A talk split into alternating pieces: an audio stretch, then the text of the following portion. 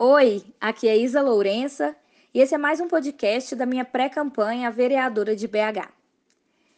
Antes de falar sobre o assunto de hoje, eu quero reiterar minha apresentação. Eu sou metroviária, trabalho na bilheteria do, da CBTU, que é a Companhia Brasileira de Trens Urbanos, que é a empresa do metrô de BH. E eu vou falar de um assunto hoje que me atravessa por lidar com ele todos os dias, que é a mobilidade urbana, e mais especificamente, o transporte público.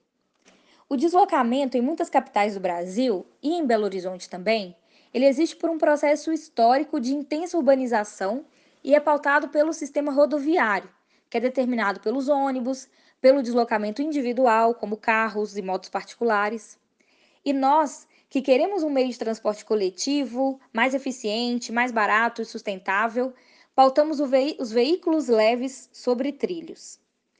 Aqui em BH, todo ano de eleição é a mesma coisa. A ampliação do metrô se torna pauta, e até porque é uma pauta urgente para os trabalhadores da região do Barreiro, onde eu moro, por exemplo. Mas até então, é apenas uma especulação e palanque de eleição, e quase nada se avançou nesse sentido para a população que utiliza o transporte público todos os dias. Os ônibus são caros, são de péssima qualidade, e mesmo diante da pandemia seguem circulando lotados. E isso acontece porque nem a prefeitura quer se enfrentar com os empresários do setor de transporte de BH, inclusive há pouquíssima transparência sobre a abertura da conta dessas empresas. O transporte público, gente, é um direito e é urgente a luta para a garantia de mobilidade urbana para estudantes, para pessoas com dificuldade de locomoção e para a população em geral. O artigo 6 da nossa Constituição Federal considera o transporte como um direito social.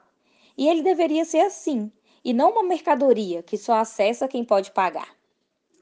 O que temos hoje não é uma crise de mobilidade, mas uma política que fomenta permanentemente uma situação para ju justificar o lucro e não para garantir direitos.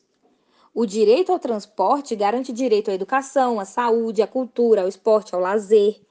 Nós precisamos pensar um deslocamento na cidade como um meio de emancipação das pessoas, inclusive possibilitando que as pessoas se locomovam mais de bicicleta ou mesmo a pé. Gente, ainda tem muita coisa para ser dito sobre essa temática que é tão importante e extensa, mas eu vou ter que ir finalizando por aqui.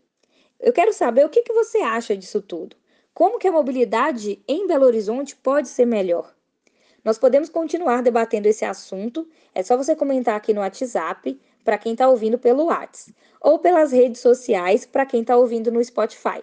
É só você procurar a Isa Lourença nas redes. Te desejo uma ótima semana e um grande abraço.